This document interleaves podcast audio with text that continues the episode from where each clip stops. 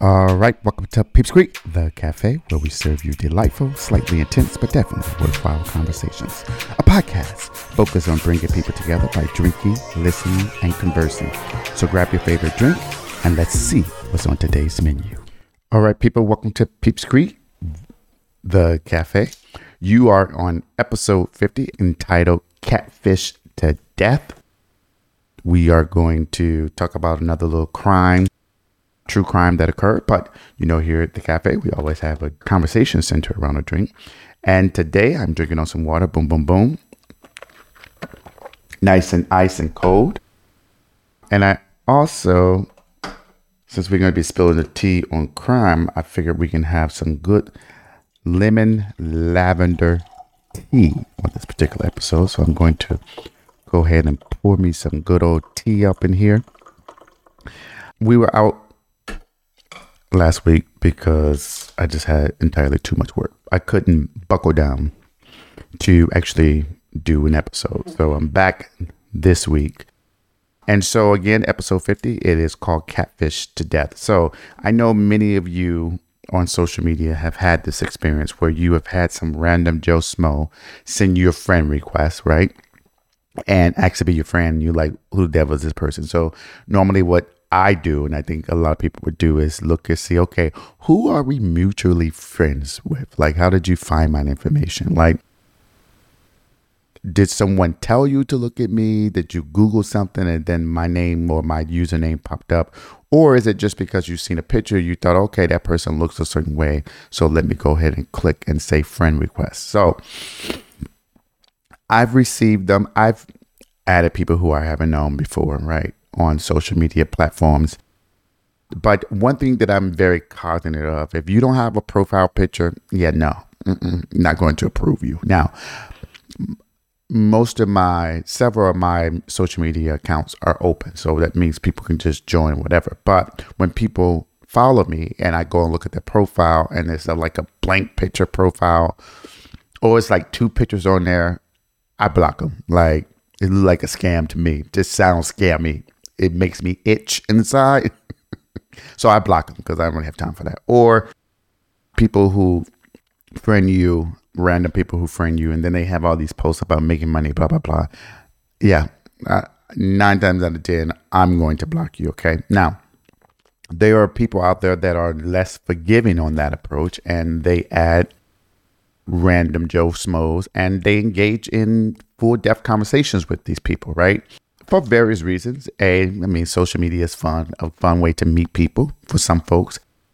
Others, people are just lonely and feel like they need to have more friends. And so they add folks on social media for that purpose. Other people just do it because they want to get a kick out of making someone feel as if they're truly friends with you and they're not, right? So, this is kind of what's going on in this particular case. So, we are going to go down under, down under, okay, in Sydney, Australia. Now, I would tell you, I would tell you that there are so many different versions. When I sat down and actually tried to do some research on this, some independent research on this particular matter, there's so many different versions about what happened, right? And so, for those of you out there, you know, I'm doing the episodes on Killer Post on Peacock, right? And Killer Post takes a perspective of this case. And quite frankly, they didn't let you know where this case actually occurred. One of the places that's pivotal to this particular case is a state park, right? So, or a park. What Killer Post indicated was that it was a state park. But then when you start doing independent research, you realize this is not even in America. This happened in Sydney, Australia. Okay. Now, we are going to talk a little bit about an 18 year old by the name of Nona. I'm going to mess up her last name. I apologize. Nona Belomesoff. Belomesoff. Belomesoff is B E L O M E S O F F. Okay.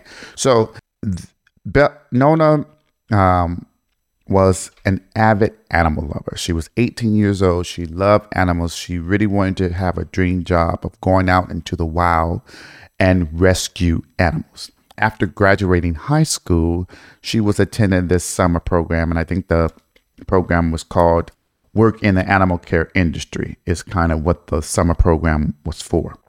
Like many of the other profiles that we've talked about, particularly when it comes to these social media cases, she was known as a shy girl, but still had her core group of friends. They would chat all the time, text message all the time. She still had her core groups of, of, of, of, friends, but primarily identified as being a shy individual and one who was emphatically in love with animals. I mean, anything dealing with animals, this is what she wanted to do. So, how does this open up on Killer Post? So, Killer Post opens up this particular case with the standpoint of folks are in a parking lot waiting on individuals to exit a bus, right? Now, when you're looking at the the show, it appears as if this is like a high school trip. But as you get through, you realize that Nona actually had already graduated high school and was in the summer, I believe, after graduating high school, that she was working in this particular aspect of work in the animal care industry, where she was hoping to get her dream job of dealing and helping rescuing wild animals. So folks are outside getting on the bus. Loved ones are touching their loved ones, laughing with them, hugging them, things of this nature. And Nona parents are waiting for her to come. So, you know, they're waiting, waiting, waiting. They were hoping that she would be like in the front of the bus, but she wasn't, right? So they're waiting. And it was like, okay, well, you know, she's 18 year old. Maybe she sitting in the back snoozing, listening to her headphones, you know, chilling out and just waiting for everybody else to get out. So Everyone exit the bus and Nona does not come out. So her parents are, you know, getting a little worried, like what the devil's going on. They're trying to figure out, okay, where's Nona? Maybe we missed her. Did we, you know, was she in a group with someone else, right? And so then they start asking people who also get off the bus, hey, have you seen this girl? Like they showed her a picture. Have you seen this girl? Have you, you know, seen her on the bus with you? And people was like, no, we haven't seen her, right? Now, the reason that she was on this bus is that she was engaged in this week long exercise training program where she was hopefully going to be able to get a job. Her uh, in wildlife helping with rescuing wildlife but part of her training was to work a week with the trainer and then spend one overnight trip camping with the trainer so that she can learn the tricks of the trade right? So she leaves and departs on May 12th, 2010 to go on this overnight trip. And then on May 13th, 2010, it's where her parents are in the parking lot looking for her, but she doesn't come. So, you know, maybe she missed the bus. You know, my first inclination was I thought this was a trip that they all were going on. When I say they, everyone on the bus, but apparently this was just a bus that, you know, sort of like a Greyhound or something like picked them up, took them different places, or maybe it was a city bus. I don't know. But it doesn't appear as if these individuals were connected with, interested in, or associated with the program that she was going in for the overnight trip. Text her, no, no response. So they pick up the phone, they call her, it goes straight to voicemail. So that that gets, you know, any parent you're letting your child go off. And my understanding that this was the first time that she was going on an overnight camping trip without any kind of family member. So without her family there, they went on this camping trip, or she went on this camping trip as part of her training. So what they decide to do is, okay, let's let's contact right the organization that she was going with, right? So they call she called the organization, she being the mom, called the organization that Nona was going to be a part of this training, right? With the hopes of becoming a new recruit for the position. So she calls and she gets this do do do the number you've dialed is no longer in service, right? So the phone number that she has for this particular organization is disconnected. So this is this is alarming. First of all, we just we just let my, our our little girl go on this camping trip the day before, right? For this organization that is allegedly preparing her for her dream job of dealing with wild rescue. The 13th comes, the parents are outside waiting for her to debus or exit the bus, right? I was going to say deplane, but it's not a plane. So when you get off the bus, what do you do? Debus? Anyway, you exiting the bus, right? And she's not there, right? And then the organization that's putting this on, the phone number all of a sudden is no longer working. Now, what I don't know is whether or not the parents made any contact with the organization prior to Nona actually going on the event. My inclination is that they did not do that. And, you know, this is no dig or no disrespect to them, but sometimes particularly in the early days of social media, one thing that you really want to do is do your due diligence and make sure that things that appear to be official, appear to be on the up and up, is actually on the up and up. So do your due diligence, contact the people, find out, you know, who's in the organization, who's who's going on this trip, how many other people are are participating in the trip. And I'm not saying that they didn't do this, but at least as it was presented and based upon what I gathered from my own independent research of various sources, and I told you, I told you from the beginning that the various sources were all over the place, right? In regards to how they saw what happened. So let's go back in time as as all of these episodes that I've been covering on the Killer Post, they always start with the climax and then we we rewind back so we can learn a little bit about the people, right? So I already told you Nona was into the animals into doing anything that she could to protect the animals, rescuing animals, wild animals was her thing. That's what she wanted to do. That's what she was living and breathing. That's what she was doing in the summer after school to get training. And this is what she was hoping she was going to be able to accomplish once she finished her week training in this program. But so, how does she even know about this? So, here's how, right? So, she's on Facebook, right? She's on Facebook, and all of a sudden she gets a random friend request from a guy named Jason Green. Doesn't know him, right?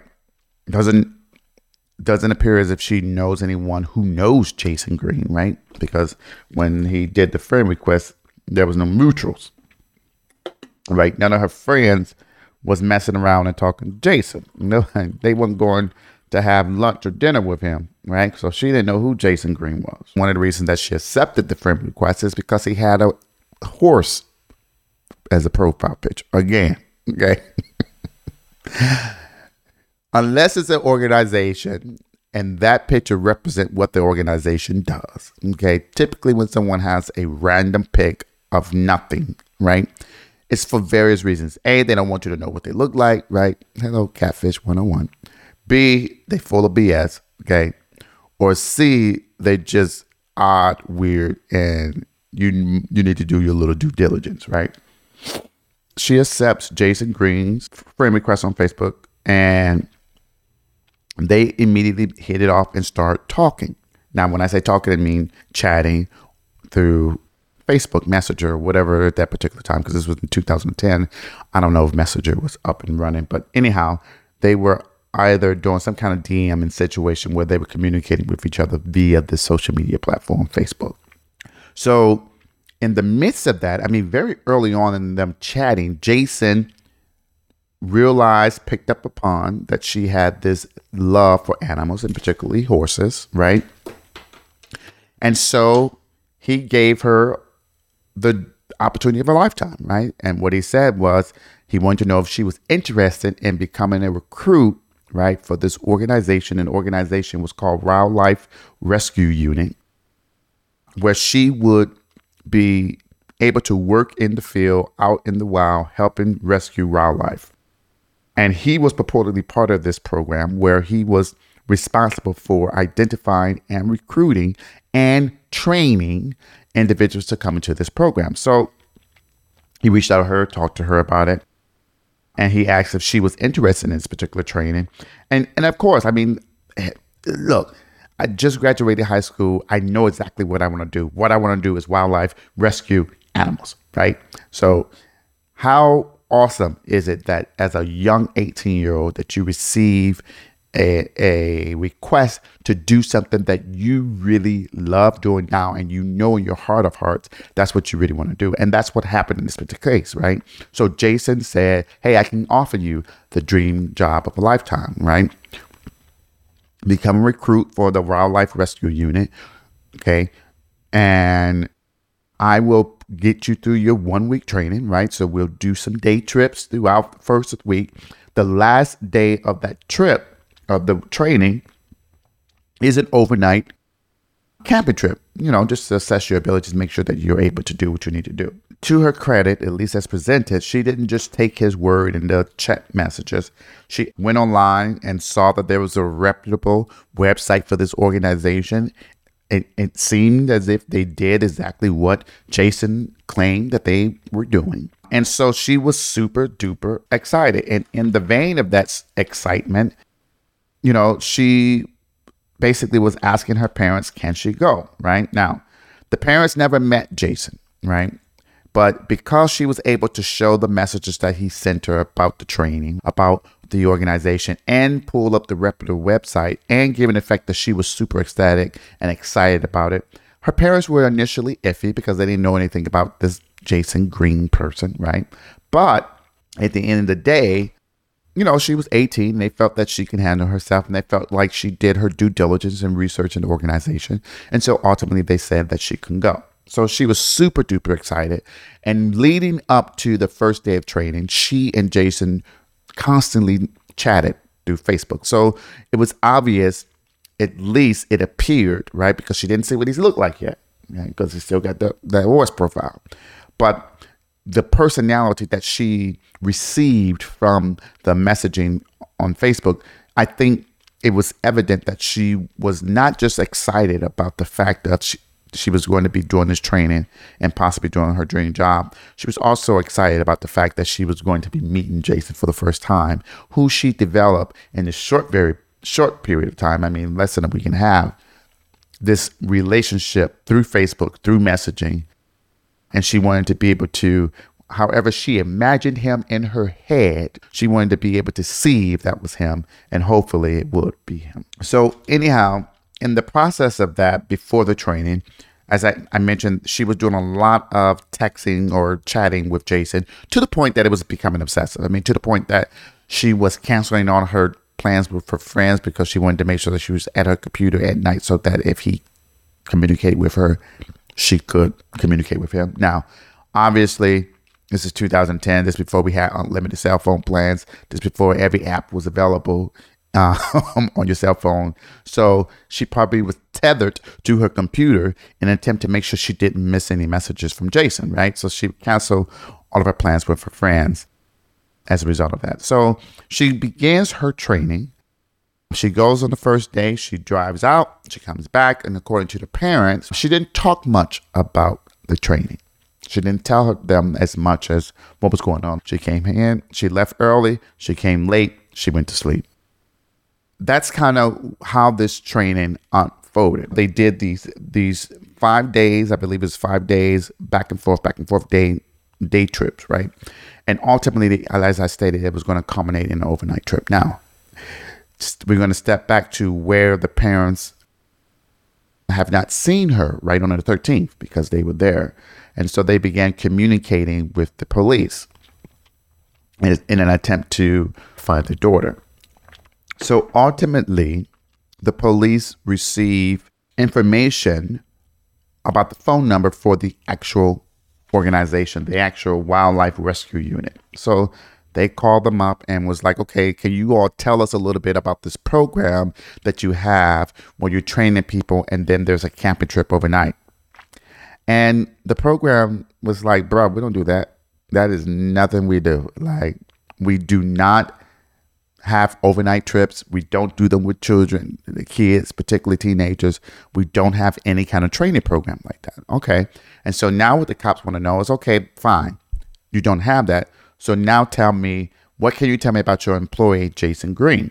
So the organization goes through, begin to do their due diligence and look for personnel records for Jason Green, and then they come back and say, "Look, bro, we we don't have a Jason Green here. Okay, he don't work here. He ain't never worked here. Okay, so they have absolutely no record of there ever being a Jason Green employed by the Wildlife Rescue Unit. So this was shocking not only to the parents, but for the police, right? Because this meant, okay, something is amiss here. Now, there's one or two things that could be at play. There could be foul play, or there could be, I'm ready to move on because I've met Jason. He's teaching me about wildlife. And so I want to start a life with him. So it could be a voluntary missing person, right? So we're grappling with that with those two things.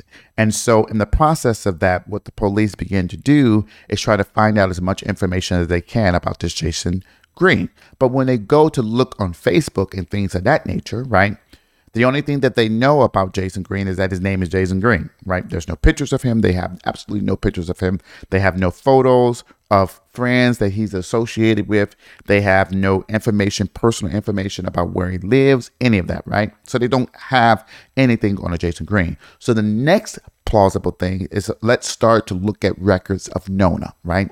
So they pull records of Nona, particularly her bank statement, and they see that someone withdrew money and left about $8.40 in her account, right? So the police again are thinking, okay, well, maybe she just voluntarily decides she wants to run away, like, and start a life over. So the police are grappling with did she withdraw the money voluntarily so she can start this life with this person who she met? And obviously there was some kind of connection with, right? So they have to begin doing other things in order to assess or to assess that, they have to begin pulling surveillance to see, okay, who is it that is withdrawing this money? Okay. Is it Nona or is it someone else? So while they are tracking down information relating to the Facebook profile of Jason, what they try to do is do an IP address search, right? And we'll talk a little bit about that in a minute. And then information about the surveillance in regards to the to the ATM transaction because it was an ATM transaction from her bank. All right. So they asked to speak with one of Nona's friends, and one of Nona's friends' name is Kathy. So Kathy comes in and she talks to them about the training. She explained that Nona was super duper excited about it. She met Jason online. They talked about horses a lot. She was happy about the potential of the job. Kathy knew more about the day trips than the parents, right? Because Nona would speak with Kathy about the day trips. And so they were going particularly well for the most part. But Nona did tell her about this one particular experience that was kind of freakish to her, right? And she she thought it was a little odd. And the words that they use is that Jason attacked her. Okay, so how it starts off is that they're on one of their day trips for the training. They're in the park. Nona is walking in front of Jason. Jason is behind her. Jason comes up, place uh, some kind of sheet or pillowcase over her head, right? Pins her down. Now, and now here's where we have a difference, right? On on Killer Post, it's the pillowcase over her head, some kind of blindfold, and then push her down like to the ground, right? Now, when you do some independent research, the facts are a little more egregious than that. It's more so blindfolded, pinned her down, put her arms behind her back, tied it. And I, at one particular instance, it was like he was hitting her, right? Okay. Now, Nona was screaming and fighting, and that freaked Jason out, right? And ultimately, Jason let her go. Now, we'll talk about how that plays out in what Jason says. But from Nona perspective, she was a little frightened. But what Jason told her was that this was a test, right? You have to be able to have self defense. You need to be able to defend yourself if you're out in the wildlife and something happened. So I wanted to make sure that you were able to do that. That's just part of the training. Now, Nona thought it was odd. Nona thought it was weird. And Kathy was very concerned. Kathy was telling her you shouldn't go back. Something is odd. That just doesn't seem right. Why would you need self defense to rescue animals? I, I can understand if they're teaching you mechanisms to deal with animals attacking you, but an animal isn't going to run behind you and put a pillowcase over your head and tie your arms up behind your back. Most animals don't know how to do that, right? So that just seems a little odd. I think maybe you shouldn't go back because this just seems fishy. But Nona was insistent because she was almost close to the end of her training if she didn't finish this training, she wouldn't be able to get the job. The overnight camping trip was the completion of that trip, and she wanted to go. And ultimately, she went, as I, I mentioned, the police was pulling the IP address information for the Jason Green Facebook profile. Now, we talked about I've talked about this before about how you need to try to, if there's an attempt to try to get records like your text messages and things of that nature, there's a protocol that you have to go through. And I, I was remiss in not actually saying what the statute is, but federally, it's called the Federal Stored Communications Act. And so it requires government entities, law enforcement officials, when it comes to the part of a crime or to prevent a crime, there's certain things that they have to do in order to get your information. They can't just go up there and be like, "Hey, we need this information," right? There are there are procedures in place within that federal statute that requires a subpoena from a judge with particular things outlined, exactly what they need, and there are date constraints that comes with the the subpoena and how they go about doing it. Okay, and if you try to, as I mentioned before, if you try to sue someone and try to get their their records and try to do a subpoena, is different. What you're capable to get, if at all, is going to be drastically less than what you would be able to receive from a criminal aspect, right? If there is a criminal case ongoing. Now, there has been pushback recently by many carriers about protecting the privacy of individuals, even in the light of a crime, right? And so organizations are putting in place internally their own processes where they don't hold that information, right? So they won't be able to to to retrieve much substantively because the information is encrypted and they don't have access to the passwords to uncrypt them, basically, right? So that's the process that they have to go through, through Facebook. And you can look at on your social media platforms, you can look to see what that social media platform's protocol is with respect to responding to subpoenas, both civilly and criminally. And you should do that. You should also periodically request your own personal information from these social media platforms because they're they're all of them should have in place a procedure protocol for them to disclose your personal information to you. Now, some of them may say that they can't disclose everything because they don't have access to because it's encrypted. But I think it's incumbent upon individuals who are using social media to know how your data is being used. How are your pictures being stored? Who has access to them outside of you and the select few individuals that you allow to be your friends? Who at the organization can see what's behind the scenes and see your DMs and see your your messages to people you should want to do that and you should request that data to be disclosed to you periodically, okay? Because there are processes in place where you can do that and you should do that. But anyhow, the police were able to pull out the information for an IP and a physical address for Jason Green. But hello, we should know this because I said the title was called Catfish to Death, right? Jason Green don't exist. Or at least the IP address and the physical address didn't have a Jason Green. Instead, it was assigned to a Christopher Dannevig, that is D A N N E V I G.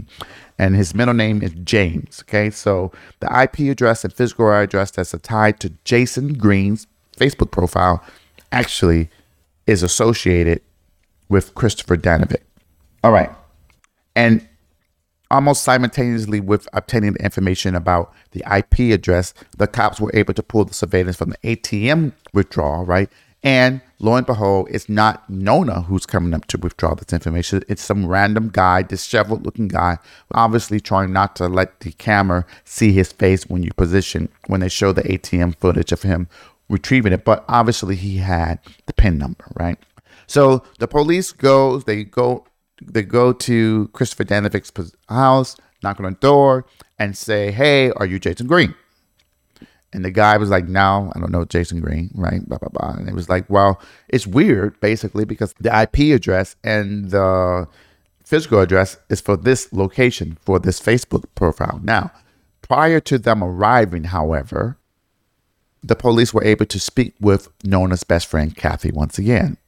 And Kathy disclosed to them that she knew who Christopher Dannevig is, not physically or personally, but she knew that Christopher Dannevig and Nona had sparked up this online relationship not too long ago, where Christopher and Nona were speaking almost daily, communicating through instant message on Facebook with one another, and then all of a sudden he just went radio silent. Radio silent. Christopher just went radio silent, and Nona was hurt by this situation. Almost a week later, this Jason Green guy shows up, right? So the police goes to the to the guy's apartment And they just decided to do by a hunch and say, let's push him and see what he knows, right? So they asked him if you know Nona. He said no.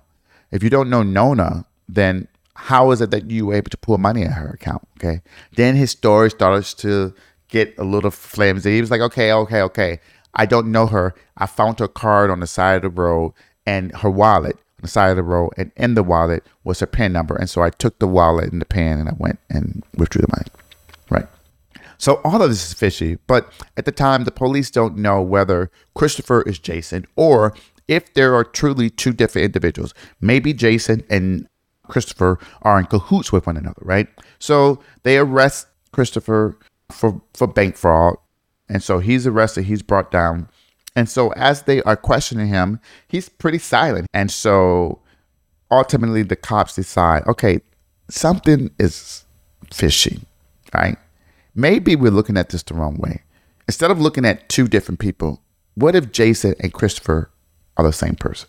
So they go back into an interrogation room, and lo and behold, ultimately Christopher admits that he's Jason, right?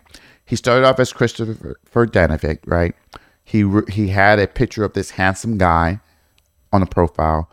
They, him and Nona, sparked up a, a friendship through Facebook, through the communication. He really wanted to meet her, but at the end of the day, he didn't look like the picture he put up there because he looked sloppy. He was bigger, just disheveled, looked like he didn't take a shower in weeks, right? And so he decided, you know, there has to be another way for me to meet her. So he came up with this plot because he knew that she liked animals. And so he decided that he was going to be Jason Green. So he stopped talking to her as Christopher Dannevig. Shortly thereafter, he comes in as Jason Green, and that's how he gets to meet her because she doesn't know how Jason Green's how Jason Green looks, right? And so he he goes about the plot that particular way. And so he doesn't truly tell them what happens, right? But what he says is is that for instance with the half the whole aspect of the attack when they went on the one of the day trips he didn't say what his intentions were, but he did say that, you know, when he did that, he got freaked out because she was fighting so tough. And so he came up with this whole scheme that this was part of the training for self defense. And he knew that Nona was a little iffy and, and, probably would not come back. And so then he came up with this other scheme to say, look, I can get you more money as part of the training, and I can get your money faster if you gave me your bank information. And so he convinces Nona to give him her bank information, the card information, give her the card, and give her the pin so that he can get corporate to transfer money into her account quicker than it would be by her waiting for a check. So that's how he gets her ATM card and her pin. And ultimately, when they go for the overnight trip, something goes amiss between the two. We really don't know what happened. The theory is is that Jason, well, technically Christopher, made a pass at Nona. Nona was not receptive of that. But what we do know is that Christopher claims that he got angry. He pushed her. She fell back, hit her head on a rock. She didn't die as a result of that, but he was angry from rejection because, you know, the way that I saw it and viewing it is that Nona represented every female who ever rejected him. And the anger that he had within about that rejection was at its boiling point when this girl who he communicated with and two from two perspectives as christopher dannevig they develop a relationship online right? And as jason green they develop this relationship through the communication online. And here you are going to fucking reject me and so it was a boiling point for him. And so what he did thereafter was apparently he grabbed up her neck and choked her and put her into the creek until she stopped moving and was no longer breathing, right? And he said it was because he did that because she led him on, right? How could she do this to him? Like there was no reason for him to reject him like that. And he was not going to take rejection anymore because girls like Nona are the type of girls who do this to guys like him all the time, right? So it's the woe is me syndrome. And because I feel so sorry for myself and because I feel like so many people are not into me, I get to do X, Y, and Z to these people. And that is BS. Like, that is improper. It's so annoying. If someone doesn't like you, they don't like you. Like it is what it is. You you live to see another day. You move on. You pick your you pick your head up and you move forward, right? But he could not do that. So he took this young lady's life as a result of that. And so he was ultimately charged with first degree murder. He was sentenced to 21 years. Now, Killer Post says 27 years, but when I did my review of information, I was able to find 21 years. He was sentenced to 21 years in prison for this. And, you know, her family, her family, Nona's family, is without their daughter right now. Right now, while he was waiting for his trial, he did send a letter to like this journalist to try to explain away his behavior. Basically, he had a bad child life. People reject him all the time. He was beat when he was young. He didn't eat this, that, and the third. He grew up so bad, blah, blah, blah. Okay. Get it. We all have shit in our closet, but that don't mean like we're gonna go and kill people as a result of that, right? Those those things don't necessarily connect, and neither are they an excuse for the behavior that you exhibit with this individual, who, by the way, you were smart enough and conniving enough, right, to establish a relationship as Christopher Dannevig catfished her in that regard when you really wanted to meet her and knew that you didn't look like the picture that you put on there because you looked like crap, right? Then you decide to come up with another scheme to get with this same individual and use the fact that you knew that she loved animals as a weakness of hers, right? To get her in this position where you can have your way with her, but when she put up a fight, you decided that the only way out was to take your anger out on her and kill her. I mean, it's just stupid to me. It makes absolutely no sense. It's asinine. And quite frankly, I don't even know why he was out on the streets prior to that, he was on parole, right? Because apparently he attacked this 15 year old girl while she was on the trail, put a knife to her throat or what have you. And but for the fact that other people were there and, and protected her, you know, maybe that would have ended in a bad situation. He only served six months in jail for that instance and he was on parole. So, you know, sometimes we got to think about how we deal with individuals who, you know, maybe he had mental health issues, but letting them out ain't the reason, right? I've dealt with people who have mental, or at least they claim to have mental issues. And I felt like they used that as a crutch. They used that as an excuse to behave inappropriately, to do whatever they want to do, and act like they don't remember the fucking next day after, right? Um, no, you don't get to do that, especially when you're an adult. He was 20. You don't get to do that. You make decisions. You make decisions in your life. Those are decisions that you're gonna have to live with. Yes, we all make mistakes. Yes, we do things that we didn't mean to do, but your actions have repercussions. And quite frankly, in the criminal justice system, they have major repercussions. And it is what it is. Like I felt like they should have had him in jail longer for the 15 year old girl. Like, come on, bro. Like that's that's that's extreme. But ne- nevertheless, he was out. He was on parole. He catfished Nona to death, and she's no longer here. So yeah, so that's the episode, episode 50. That is catfished to death.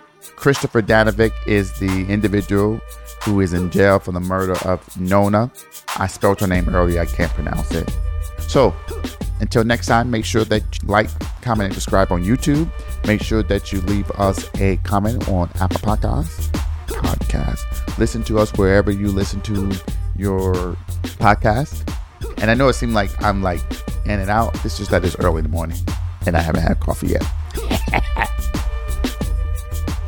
but I wanted to get this recorded before I started work. So that is the episode, episode 50 here at Peeps Creek. Until next time, continue to drink, listen, and converse. Ha! Peace and love.